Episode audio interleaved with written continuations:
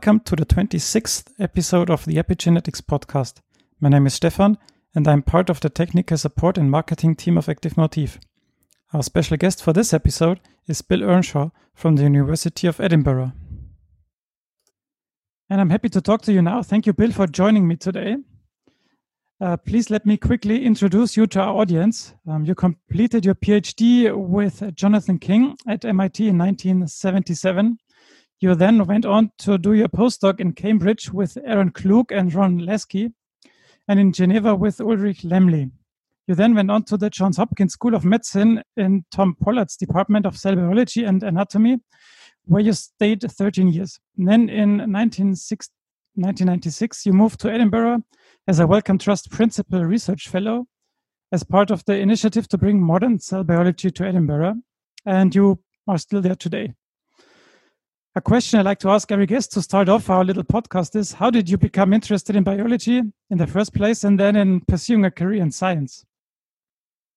Well, I think my, my interest in biology I, I really owe to my mother, who decided when I was quite young, she used to just make these announcements like, this summer you're going to camp. And I hadn't asked anything or thought anything about this. So she announced that one year I was going to camp, and it was at a bird sanctuary in uh, in the town of Lenox, Massachusetts, near where I lived there. And I ended up going uh, going to summer camp there for probably five or six years. And in the last three of those years, they had a program that was a little bit more advanced, where you would do it was all zoology and ecology. Uh, so or botany. So it was all, all there was nothing cell, no cellular biology, but you would do bits of experiments and you would really think about things. And I, I learned a lot from that. So that really uh, that was very important to me, and I, I thought that I was quite interested in that. But in fact, when I went to university, the first thing I decided I was going to be was a poet. So I went to university to study poetry and uh, I made a terrible discussion, which is a terrible discovery, which is really not good. Which was that I didn't really like reading poetry all that much. I liked writing it, but I figured it would be a bit hypocritical to try to be a poet if I didn't really like reading poetry very much. So then the next thing I decided that I would be was uh, that I would be an artist. And I worked quite hard on that uh, for uh, the whole time I was at university. And what I was interested in was photography and really pushing the pushing what you could do with abstract photography, not just taking pictures of things. So I did that during most of my university time, but I also took some science classes and I enjoyed them. And I particularly enjoyed a class that I took in my third of my in America. The university was four years, and so in my third year, I took a class with a biochemistry professor named Douglas Meyer, and it was absolutely fantastic. He just opened up the world of biochemistry and what happens inside cells to me. And this was really, really fascinating. So I decided uh, that that I was quite interested in that, and I pursued that in my final year. And then he persuaded me that I should apply for uh, a fellowship from what's called the National Science Foundation in the United States. And so I did that, and I got that fellowship. And that meant basically that I was free for any postgraduate school that would take me. They wouldn't have to pay anything. So I could get in almost anywhere. So I made a kind of a I made a choice that sounds for biology sounds absolutely perfect, but I didn't make it for a biological reason. So I chose to go to MIT. But the reason I chose to go to MIT to graduate school was because in the architecture department was a photographer named Minor White, who I really worshiped. I thought he was fantastic. And so I thought, I'll go to MIT and I'll try this science business. And I'm not so sure about it. But if I really like it, I'll stick with it. And if I don't, I'll try to go and work for Minor White. But it turned out that I loved it. So in in labs, in science labs, I could never identify the unknown. I could never get the right grams of white powder in chemistry lab. I could never get anything to work very well. And I didn't enjoy it all that much. But when I went to MIT and all of a sudden nobody knew the answer, that was a whole new world. And so I fell in love with biology. So this this uh, yeah opens up a new question. Uh, so uh, your your shirt also um, has like pictures on it, uh, and uh, what I read from your work is that you're into yeah, microscopy and then taking images. Is this where this comes from? Uh, the, your interest in photography and now the microscopy? Well, Yes, but actually, the the real love in science for me, and and what kind of scratches the same place in my in my insides there as as art does, it's cre- being creative. So it's thinking of a solution. So uh, I mean, in a in a photograph, you have to think of a solution of what to do with some combination of light and objects that you have. But actually, the reason I really loved science and I didn't have to go and work with Minor White was because I found that if you can create a new idea in a, an experiment, if you can do something that nobody's ever done before, that's also very creative. And it's creative in the same way. For me, it's creative in the same way that producing a work of art is, because you have to have an idea. You, you, you, have, you have an idea. You think of a problem. You have an idea of how to approach that problem. But then in this kind of art, you have to be able to do something with your hands. The same thing in science. Ideas are cheap but you have to be able to do something with your hands in order to turn those ideas into science. So, coming to your science, the point of your research has, among others, been the, the center of mitotic chromosome. So, meaning the centromere where the kinetochore sits. Um, when you started uh, with your work on that, what was known about those structures?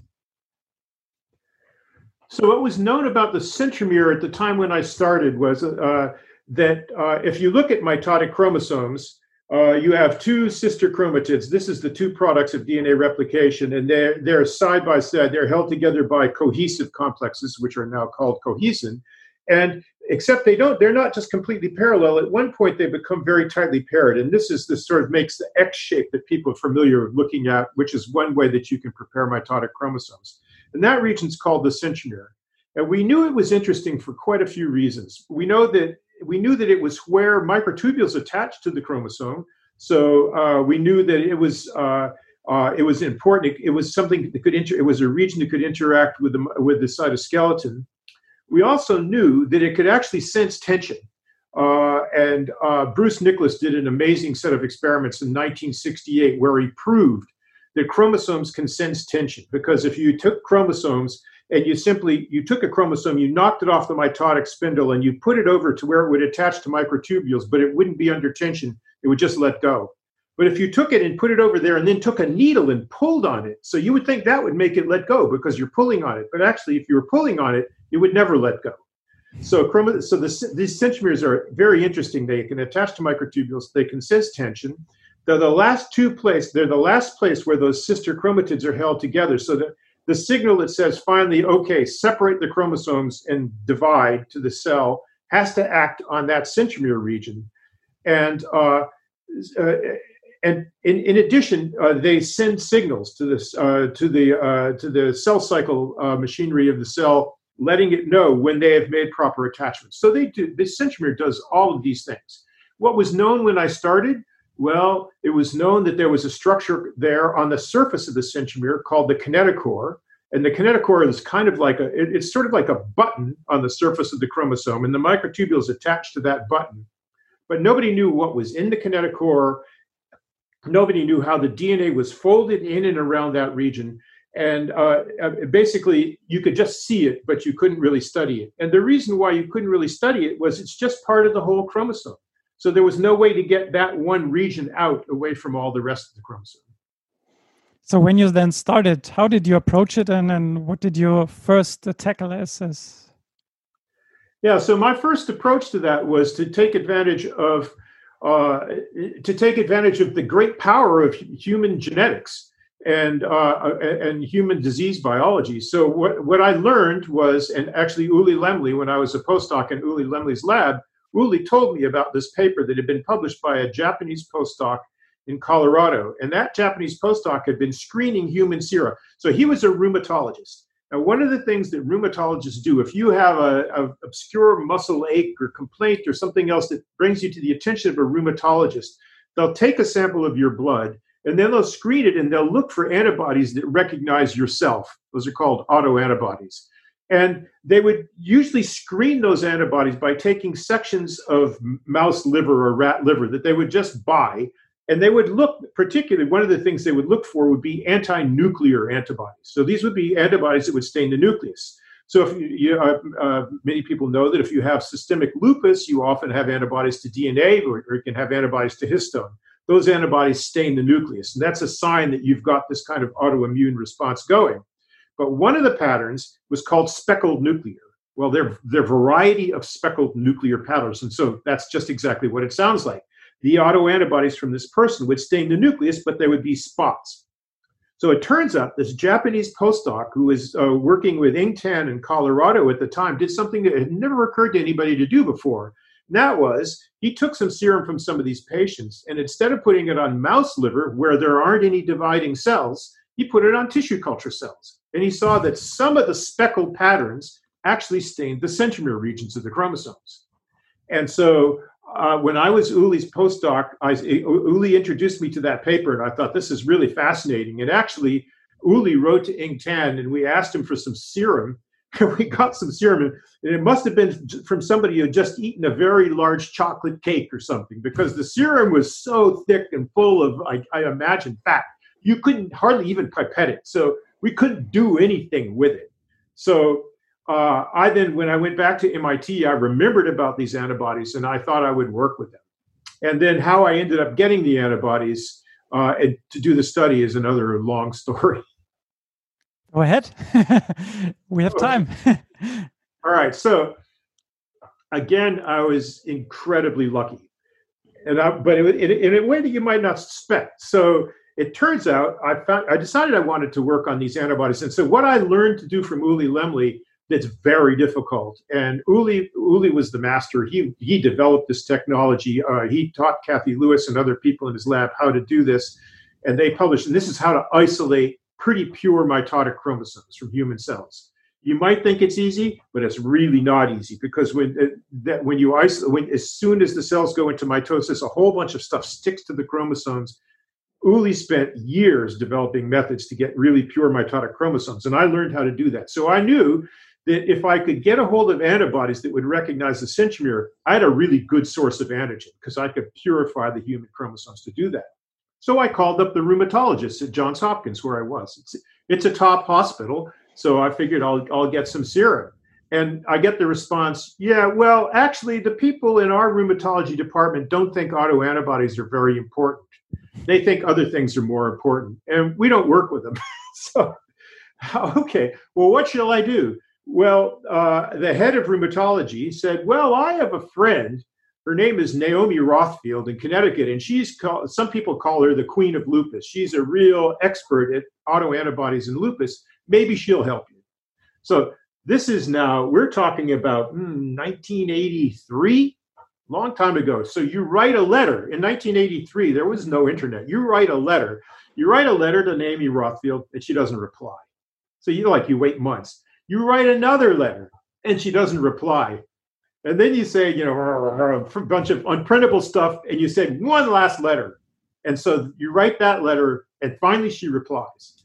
And it turns out that she's really special because her husband was a basic scientist.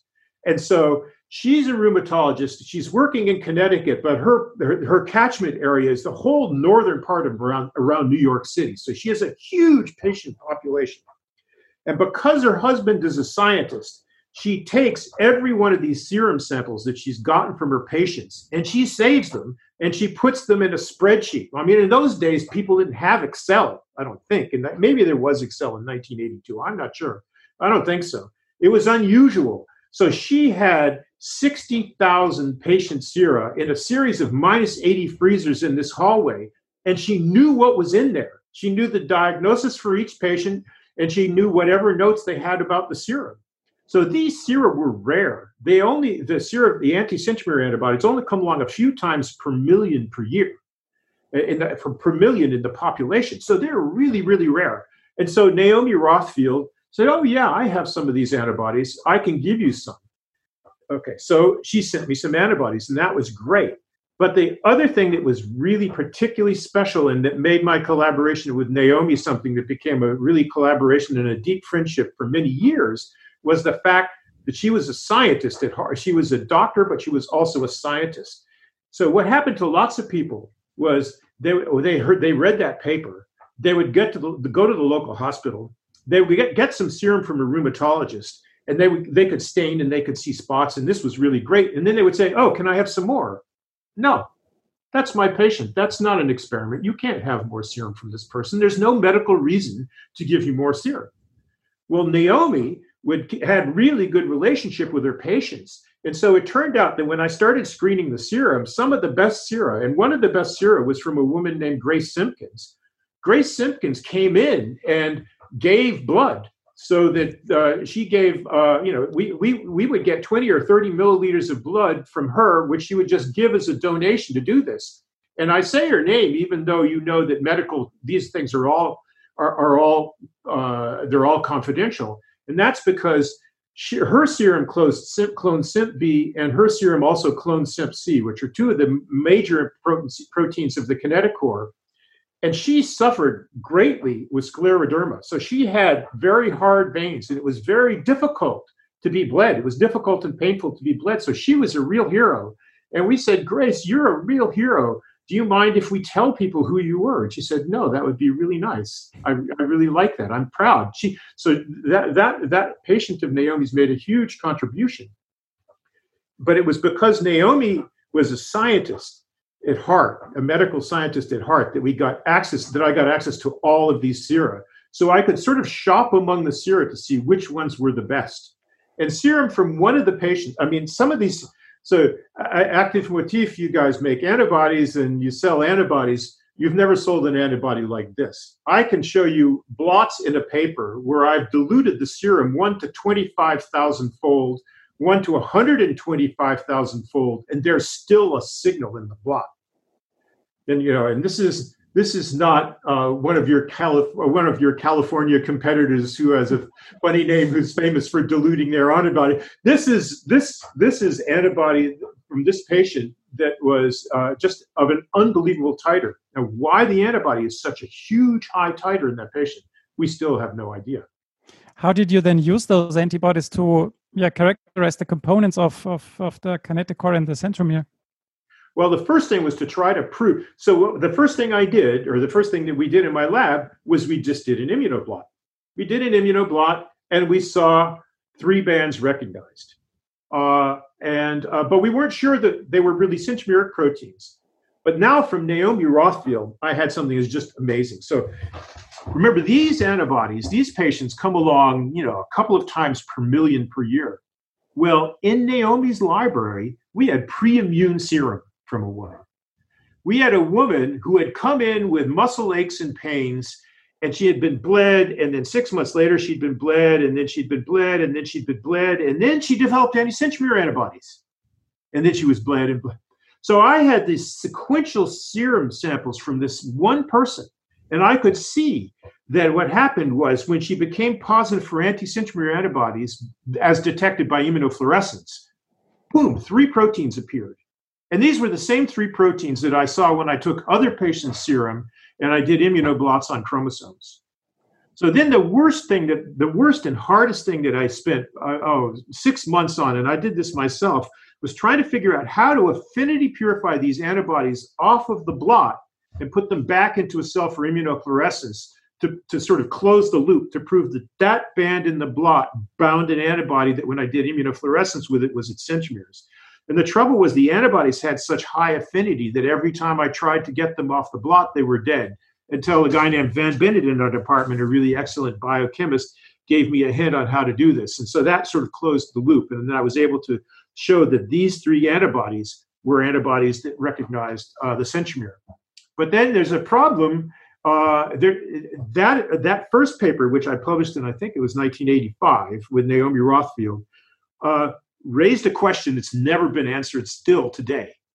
And that was so we, we know so there were three proteins like this a, a very big one that's CENP-C, then there was CENP-B, and then down at the bottom of the gel there was something called CENP. So I just called them A, B, and C up the gel. So that was just a fluke that CENP-A, which is so important in century biology, is CENP-A. It was just because it was the smallest one, and I started at the bottom. It could have been CENP-C, but of course, actually, now it turns out that CENP-C is also incredibly important. So A and C were, were both really important, and B is no slouch either.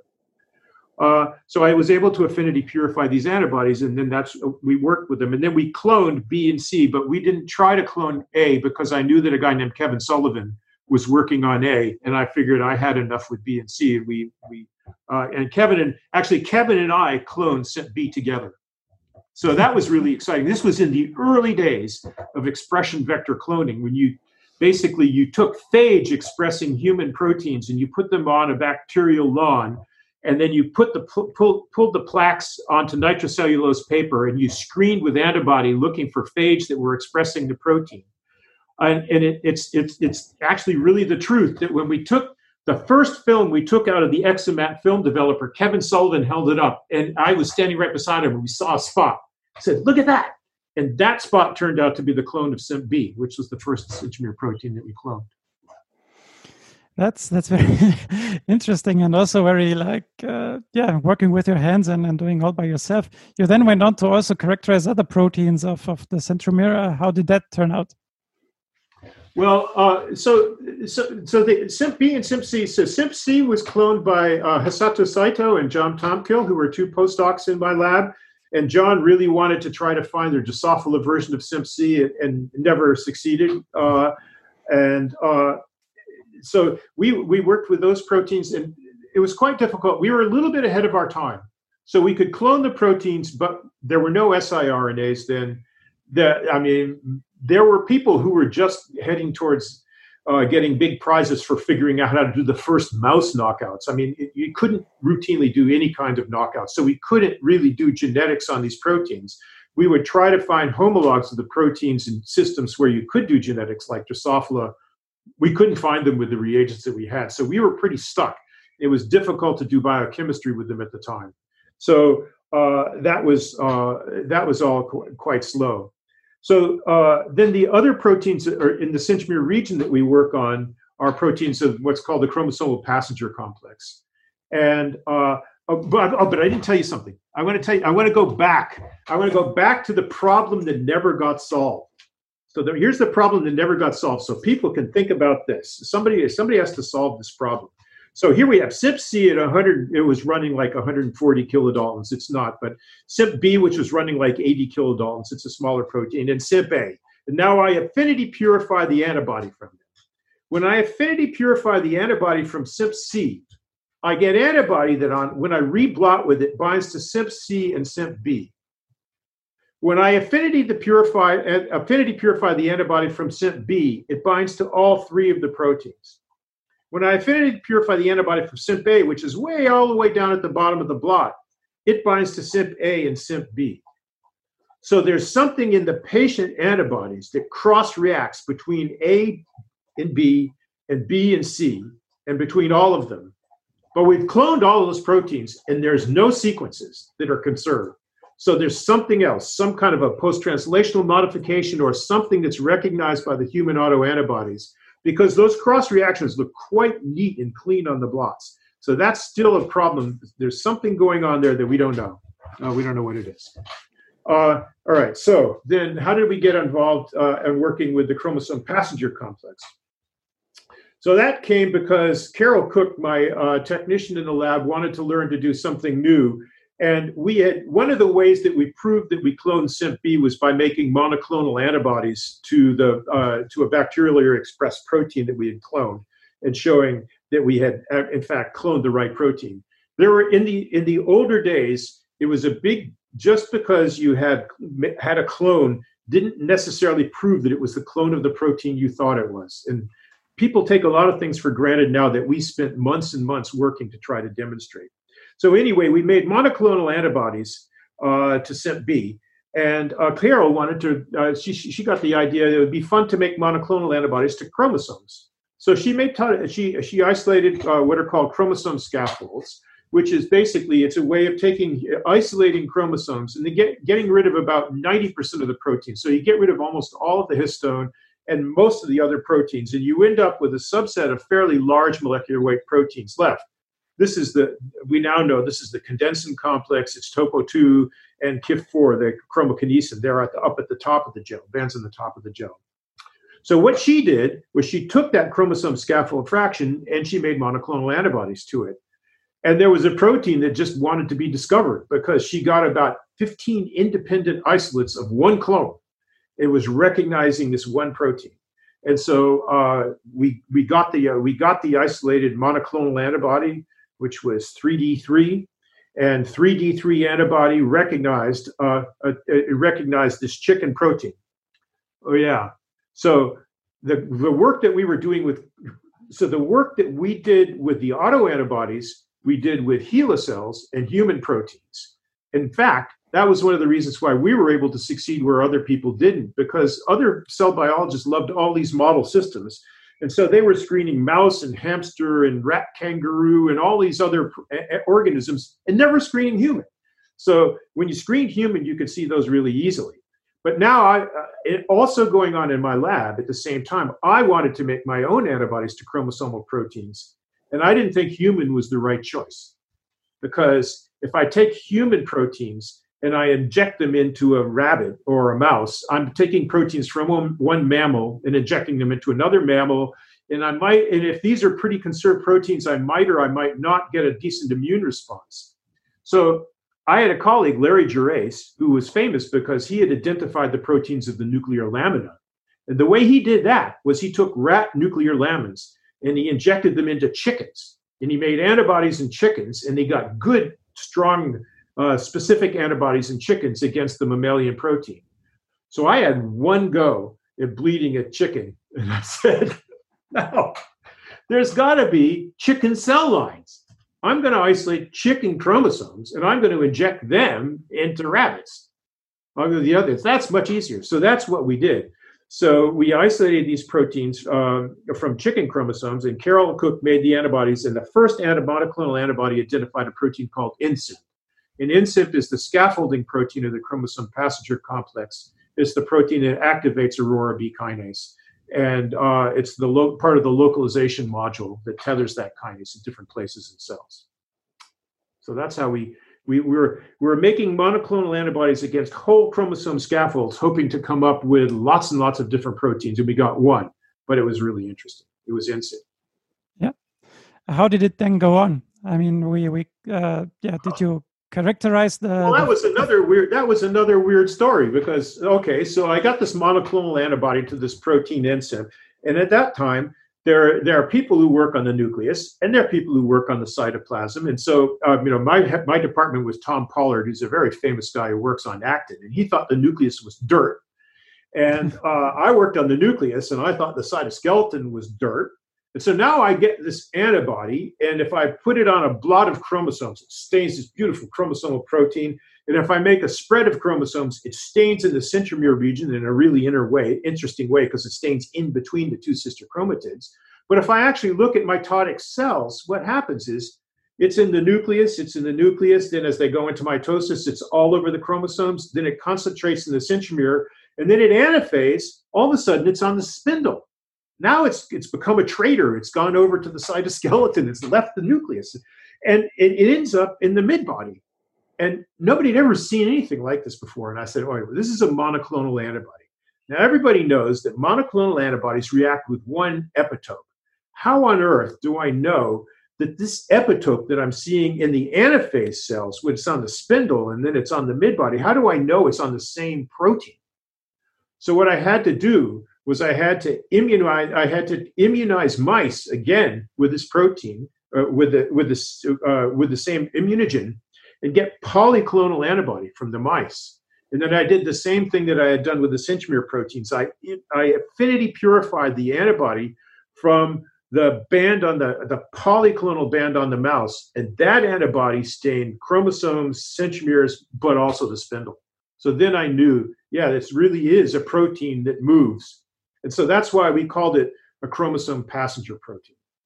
And we knew that it was we knew that it was on the chromosomes. The chromosomes took it to the center of the spindle at metaphase, and then somehow, just in late metaphase or early anaphase, it transferred to the spindle, and uh, then uh, the then it stayed in the central spindle when cells divided.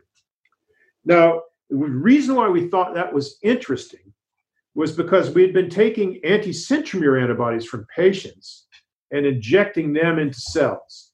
And what and when you do that, basically you kill the assembly of the kinetochore. We, we, we saw that. And we also saw that what would happen was that basically you, you now have this mitotic cell that forms, And the nucleus, instead of making nice chromosomes that line up in the middle, just kind of stays like in some of in some of the cells, just kind of stays like a ball on one side of the, of the thing. And you assemble the spindle. So you assemble the spindle, but the nucleus is up here on top. What we then noticed was that we could sometimes see those cells go into anaphase. And when they went into anaphase, when those cells, where the cells where the chromosomes were up here, but the spindle assembled over here, when they went into anaphase, the spindle just completely fell to pieces. So that gave me the idea that chromosomes, when they go to the middle, they must give something to the spindle that helps the spindle to become stable so that when it segregates in anaphase, it's stable. And we had this chromosomal protein that went with the chromosomes. And then as soon as the spindle started to segregate, it was now on the spindle. So that was an obvious candidate for that. So that's why we that's why we decided to name that group of proteins chromosomal passengers. Okay, I see. And you also studied um, the way the chromosomes are moved or are compacted together, and there are two different proteins that would act in different uh, dimensions, right? So how did you? How does that work? Uh, well, the, the story of mitotic chromosome compaction, how, how chromosomes condense, is a really, really long story. And it's, uh, I, I, have to say that uh, we just published a couple of years ago, in 2018, we published a paper that I'm very proud of. But I would say we the, the story is not, the solution is not completely solved yet. So uh, what happened when Fleming first identified chromosomes? Actually, Fleming, you know, the, uh, it's you know sort of 1878 around that time. Fleming reported uh, and decided to name these things chromosomes that he saw. But just a couple of years later, a guy named Baranetsky published a paper looking at plant chromosomes, and he saw that they looked very helical. So almost as soon as chromosomes were discovered, people saw that sometimes chromosomes look like spirals. They look like corkscrews. Uh, and so that was one model for how chromosomes would be formed. That we, we uh, so later on, when you know it was it was a it was you know 60 years later that people identified DNA as the as the genetic material. But we learned that DNA, and then Watson Crick in 1950 determined that DNA was a helix. So you have a DNA helix, and you could have a superhelix, and the whole thing. So there could be a sort of a hierarchy of one level of helix, another level of helix, and then the chromosomes make a helix. So that was a very popular model. But then a guy named Ernest Duprat was a uh, he was an electron microscopist, and he developed methods for basically hole mounting chromosomes. So he developed ways to get a whole mitotic chromosome into substrate so that he could look at it in the electron microscope. He did that by critical point drying. And when he critical point dried chromosomes and looked at them, they just like looked like compacted spaghetti. So he said, "Oh, chromosomes are just random spaghetti." And then Uli Lemli uh, was uh, looking at chromosomes, and he got some evidence that chromosomes might have loops inside of them. And then he looked back at what was known about the literature, and it was known that, for example, in a diplotene phase of meiosis in many organisms, chromosomes form what are called lampbrush chromosomes. And those have very big, very obvious loops. Uh, they're actually prophase chromosomes, but uh, they, they, have very, very obvious loops. So chromosomes could have loops. And then uh, when people did uh, a whole mount electron microscopy of polytene chromosomes, particularly of puffs in polytene chromosomes, you could again you could see that this was formed of loops. And so this fitted, and then Uli Lemli kind of ran with this hypothesis, and he figured out how to extract the proteins from chromosomes. And Jim Paulson did the first experiments. Jim Paulson and a guy named Ken Adolph did the first experiments. And they ended up with this stuff which Uli Lemli called the chromosome scaffold, and then they could see the DNA coming out and making loops. And then there were another series, there were multiple experiments from Uli's lab. There was uh, uh, a study from Marston, uh, somebody, Patricia Marston and Uli Lemli, where they thin sectioned mitotic cells and they could see what looked like loops under certain circumstances. And then I also saw loops when I was a postdoc in Uli's lab. So chromosomes could be loops, or they could be a spiral, or they could be just spaghetti. So what's going on? And uh, the really great thing about this, this, so I work with this. I mean, one of the most fun things to do in science is to collaborate with people. If you pick the right collaborators, you can have such a fantastic time. So I was at a meeting in France, and I saw Joop Dekker and Leonid Mirny uh, uh, uh, present at this meeting, and they were talking. They had just published the first Hi-C map of uh, mitotic HeLa cells. And I thought this is amazingly exciting. And the obvious thing to me, because of my background in a, in a bit of, of, of uh, phage genetics and sort of having worked in genetics departments, the obvious thing to me that they needed to do next was to get some genetics and get some good cell synchrony. And so I worked on them uh, uh, at that meeting. I really lobbied them hard to try to get them to interest to be interested to collaborate with me, and they finally said sure they would they would collaborate with me. So we made some samples and sent them to them, and not very much happened for a while. And then uh, a brilliant postdoctoral fellow in my lab, Kumiko Samejima, made an additional breakthrough. And so she figured out how to get mitotic cells to enter, how to get chicken cells to enter mitosis with almost perfect synchrony.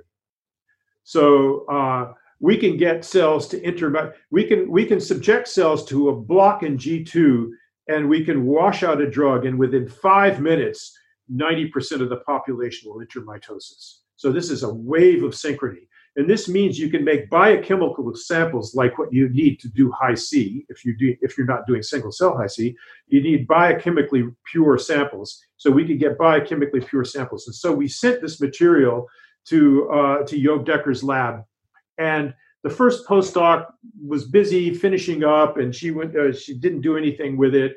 And then the next guy sort of didn't do anything for a while. And then I got this, I, this is the sort of thing people joke about. I got this, oh my God, email. They had finally done high c with these samples.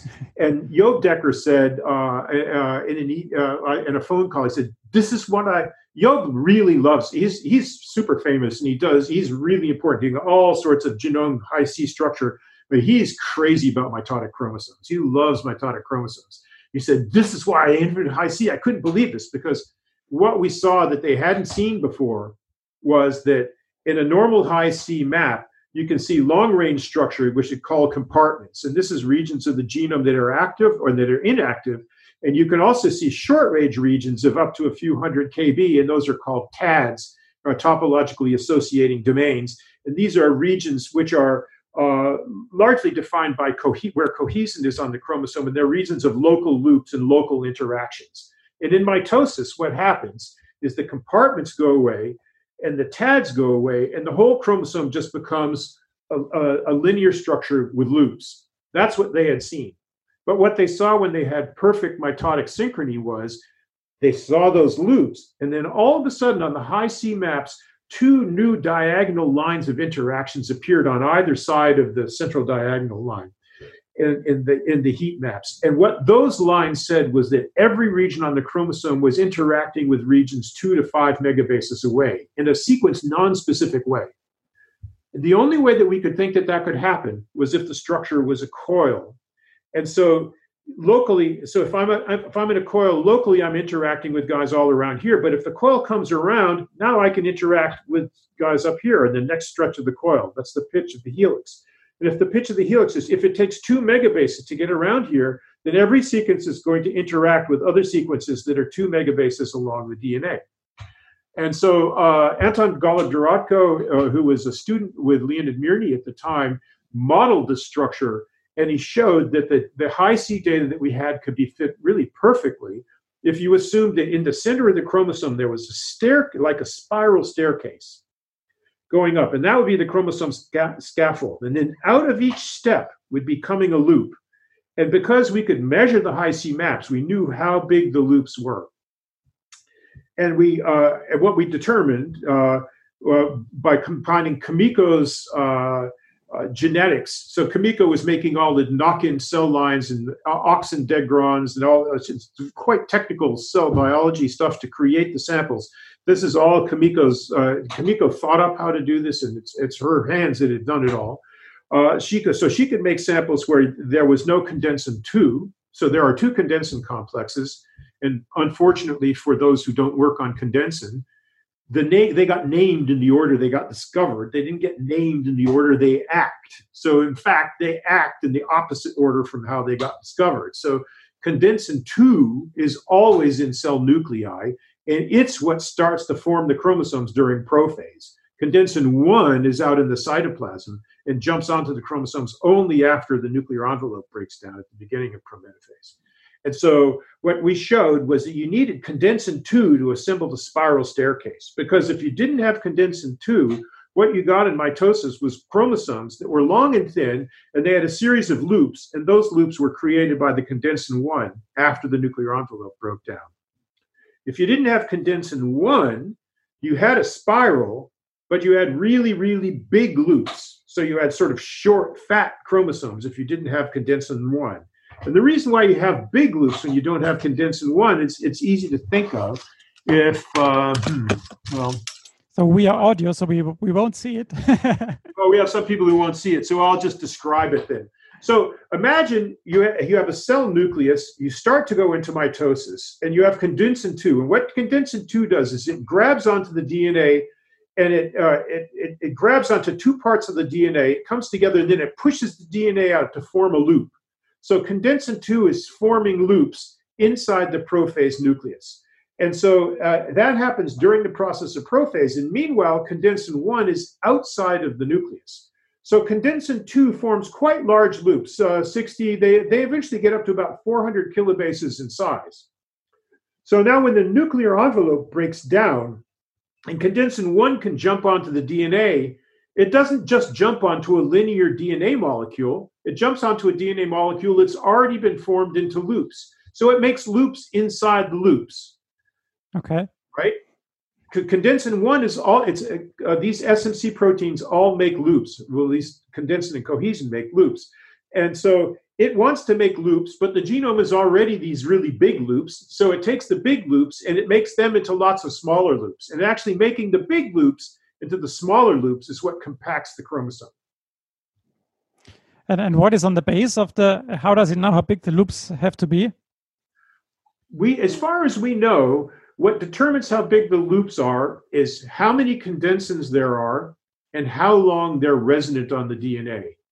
So Daniel Garelick and, and Jan Ellenberg's lab and other people who've done FRAP experiments, fluorescence recovery after photo bleaching, uh, photo bleaching, and they've determined that the half-lives for condensin 2 and condensin 1 and cohesin and it turns out that of those three, condensin 2 is the most stable one. It has quite a long half-life. So it and so if each the, the way people talk about what these molecules now do is they say they extrude loops.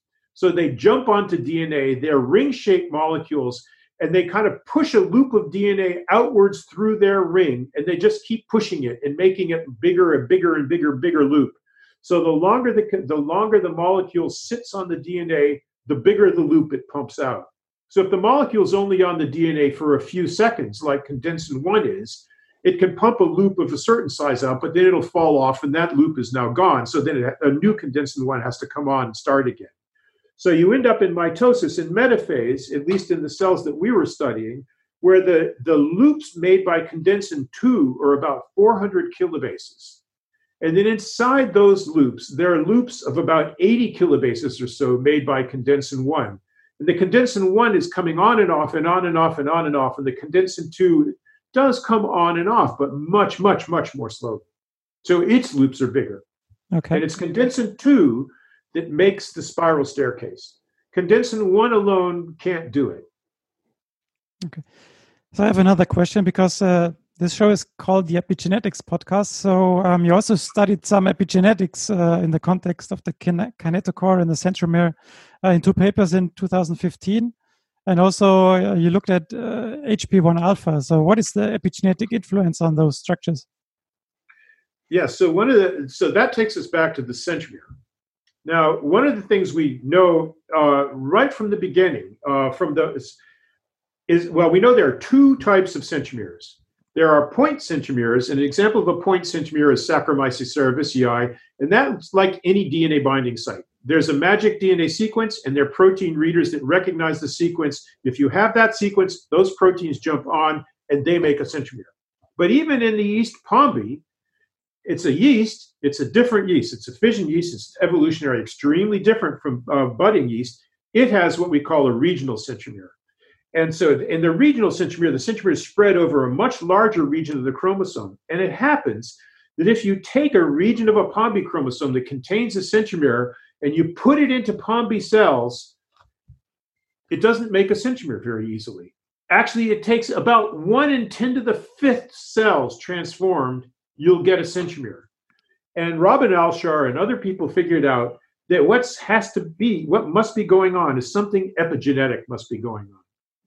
Now, actually, I had, uh, uh I had the, I actually published the first evidence for this in humans by at a collaboration with a woman named Barbara Mijan. We got a hold of a chromosome that had two centromeres on it.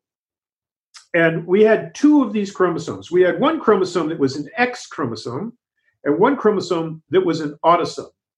Now, both the X chromosome and the autosome had two centromeres on them.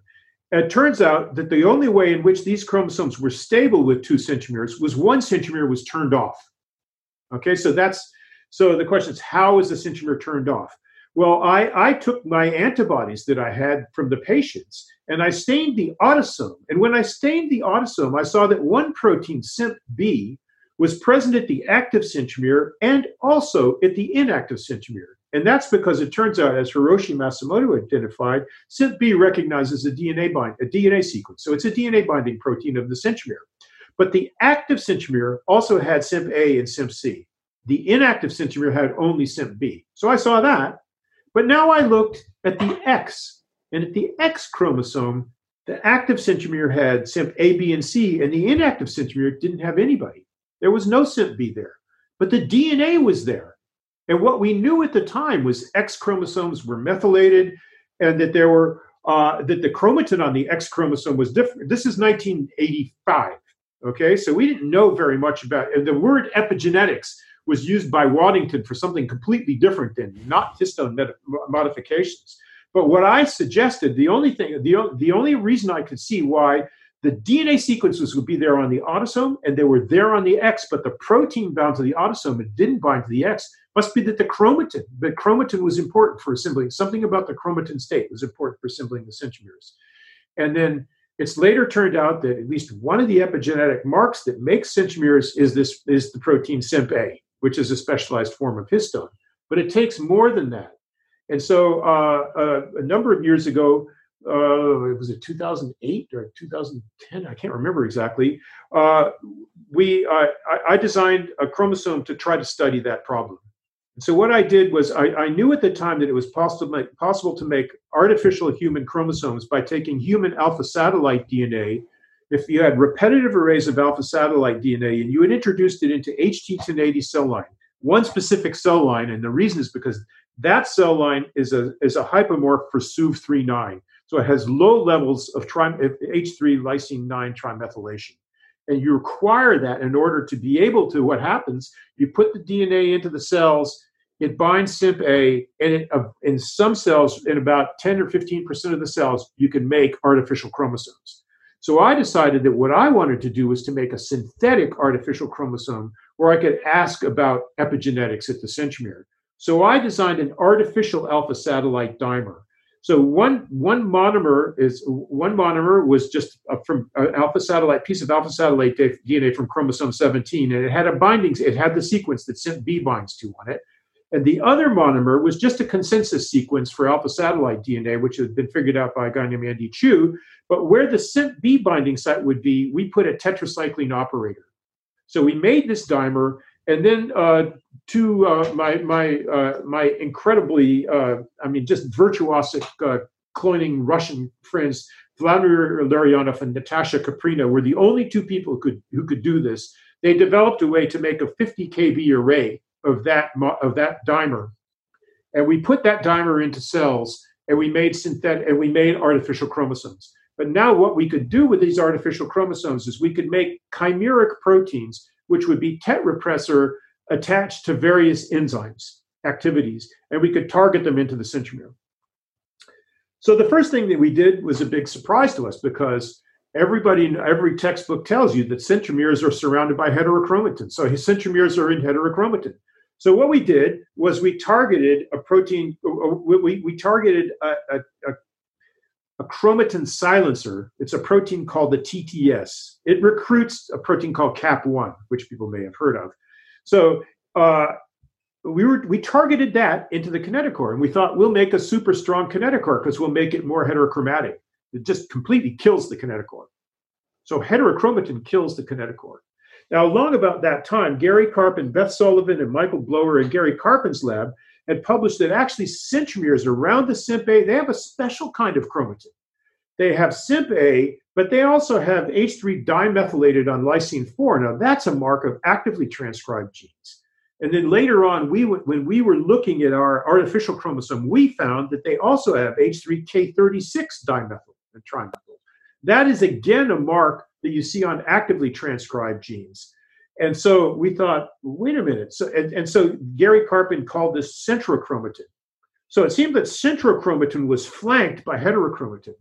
Now Pete, you could look uh, and so this is what I wanted to. The reason I designed this chromosome is Beth Sullivan and, and, and her collaborators. They could look at these cells and they could say, "There's H3K4 dimethyl in the centromere," and I would say, "Yeah." So is who cares? so what we could do is we could now tie, target in, uh, and the, the, the most definitive studies we did were done by a postdoc of mine named Oscar Molina. He could target in an enzyme called LSD2. So he could take uh, he could take tetrapressor, fuse it to LSD2, and target it to the chromosome. And what LSD2 would do is it would demethylate the H3K4 dimethyl. And what happens? What happens is over the course of about a week, the centromere dies. So we know that these sequences are transcribed. Uh, that's a whole other story. The transcription stopped, the H3K4 dimethyl went away, and then the SIMP-A went away, and then you were done. So uh, we said, okay, so we could show that actually that that epigenetic mark, H3K4 dimethylation, was required for uh, maintenance and function of the kinetochore. The first thing that, so the, the next question that we wanted to ask, and it took us a while to be able to figure out how to do it, was when we put, L, we started with an enzyme called LSD1. That was a, a, a student of mine named Jan Bergman who did that with LSD1. The trouble with LSD1 was, so the first paper we published saying that H3K4 dimethyl was important was with LSD1. But LSD1 also binds uh, uh, the CoREST complex and brings in a bunch of other things. So you don't just demethylate the DNA when you use LSD1, you bring in other activities. LSD2 was a little bit cleaner. It seemed to just be demethylating the DNA. So the so Jan Bergman and Oscar later had seen the H3K4 dimethyl went away, the transcription stopped, and then the centromere died. So then we want to know is it the H3K4 dimethyl or is it the transcription that's important? So we had in the meantime done another set of experiments where we put the TTA as a very famous strong transcriptional activator. And we target, we made our own version of the TTA and we targeted that into the centromere. So we said, okay, heterochromatin kills the centromere. What if you put transcription into the centromere?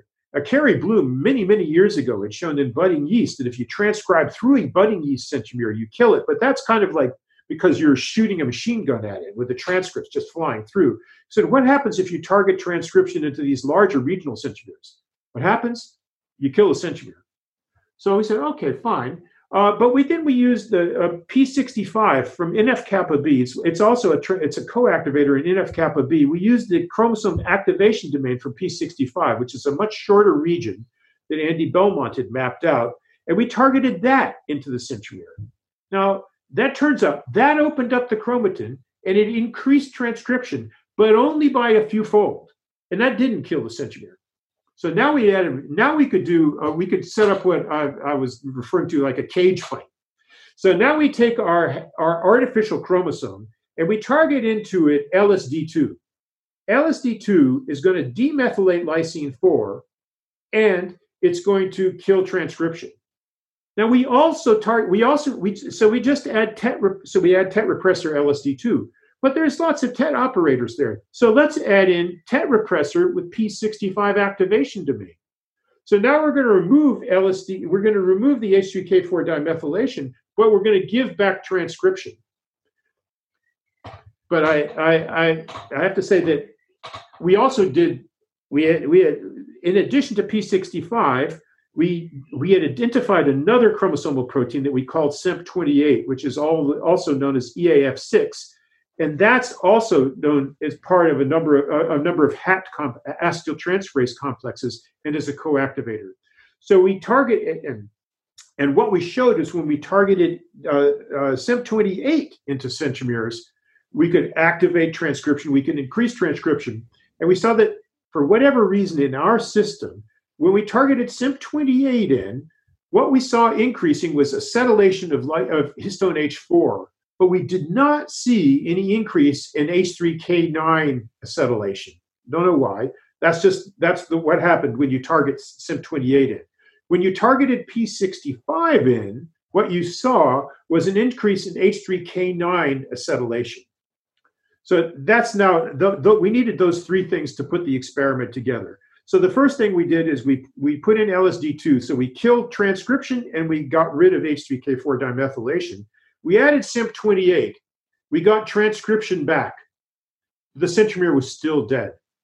And actually, that was the first experiment we did. And the referees said, well, you just, you, you know, putting transcription in doesn't help. It's there's some other explanation. You maybe your transcription was too strong.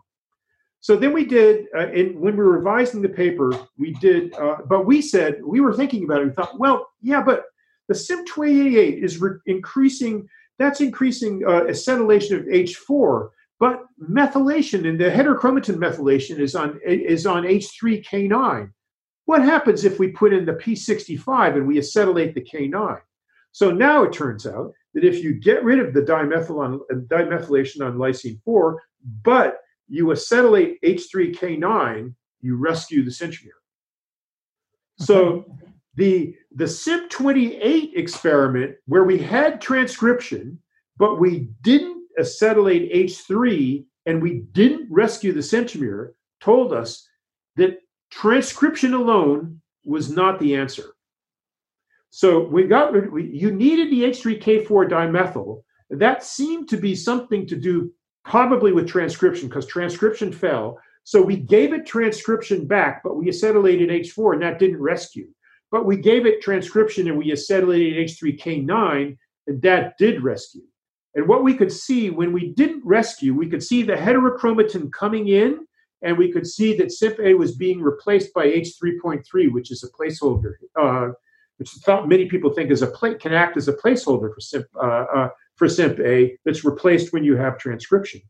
And so uh, what, what, what that altogether, what those experiments with the artificial chromosome have led me to believe, this is my current state of what's going on in the centromere, is that you require transcription of the centromere because transcription of the centromere gives you acetylation of H3 on K9.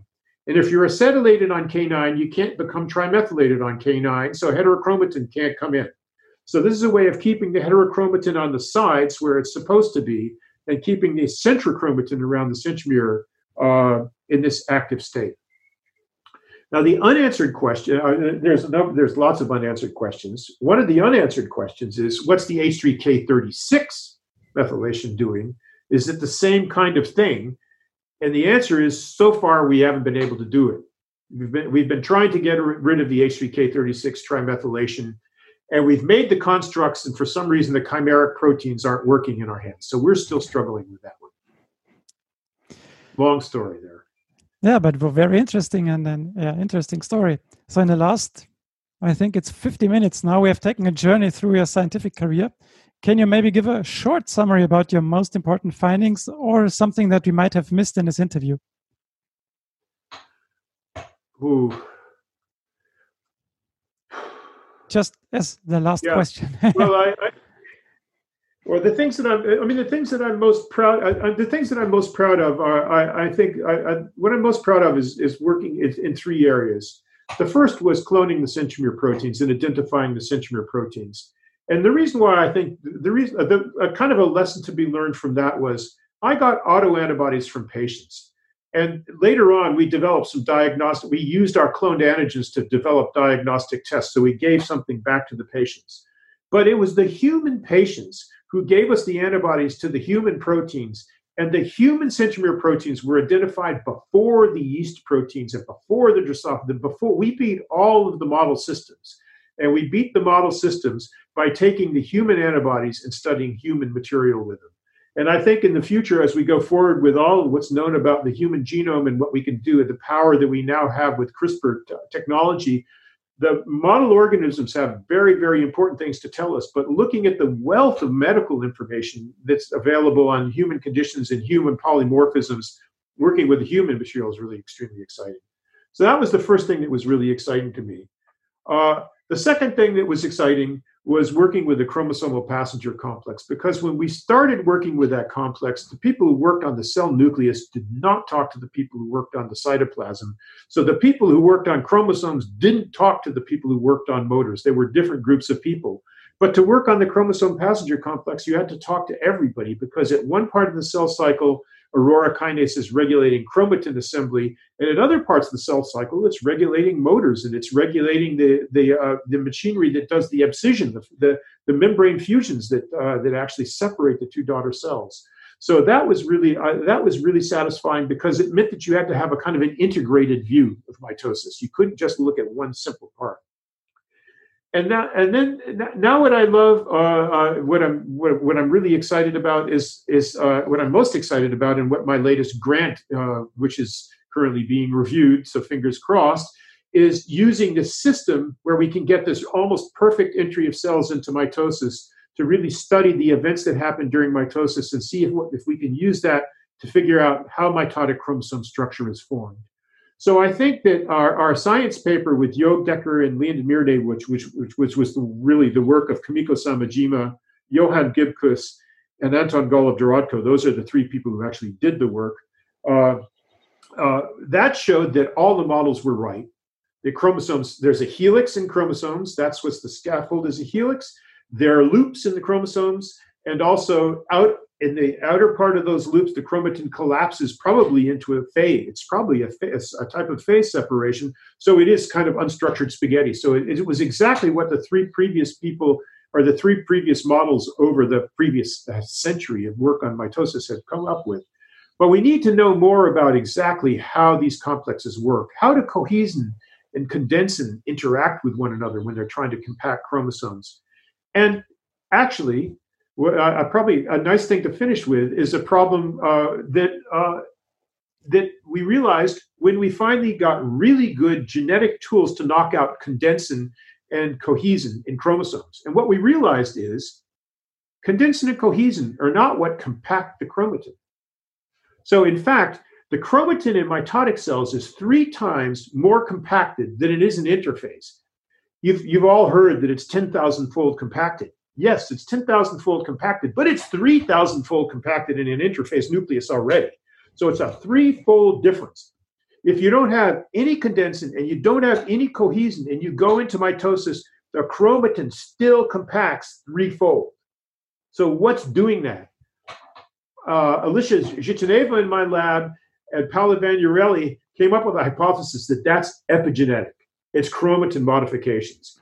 And in fact, if we isolate histones with all their modifications on them from interphase nuclei and from mitotic cells, and we assemble them onto a DNA stretch uh, made by John Widom, a 501 array of nucleosome uh, positioning sequences. And so we make a string of interphase chromatin and a string of mitotic chromatin from mitotic histones and from interphase histones the interphase chromatin, interphase chromatin is nice little stringy bits that are nice and individual, and the mitotic chromatin all clumps up together.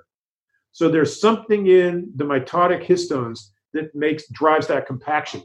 And we believe that it's a combination of histone post-translational modifications, and we don't know what it is, and we're going to try to figure it out. And we hope to read uh, this information soon in, in Nature or Science. Uh, thank you, Bill, well, for your time and for being on the show. Well, thank you very much. I hope that was useful. Very much so. This was the 26th episode of the Epigenetics podcast. Even though it took a little bit longer as usual, I hope you still enjoyed it. Please rate, review, and subscribe to our podcast so you never miss an episode. We are happy to receive your feedback on Twitter, Facebook, or LinkedIn. We will read all your reviews and comments and give you a shout out on a future episode. If you have any further questions, you can also reach me at podcast at activemotif.com. For more great epigenetics content, check out the Active Motif blog, Motivations, at activemotif.com slash blog. Thanks for listening and stay tuned.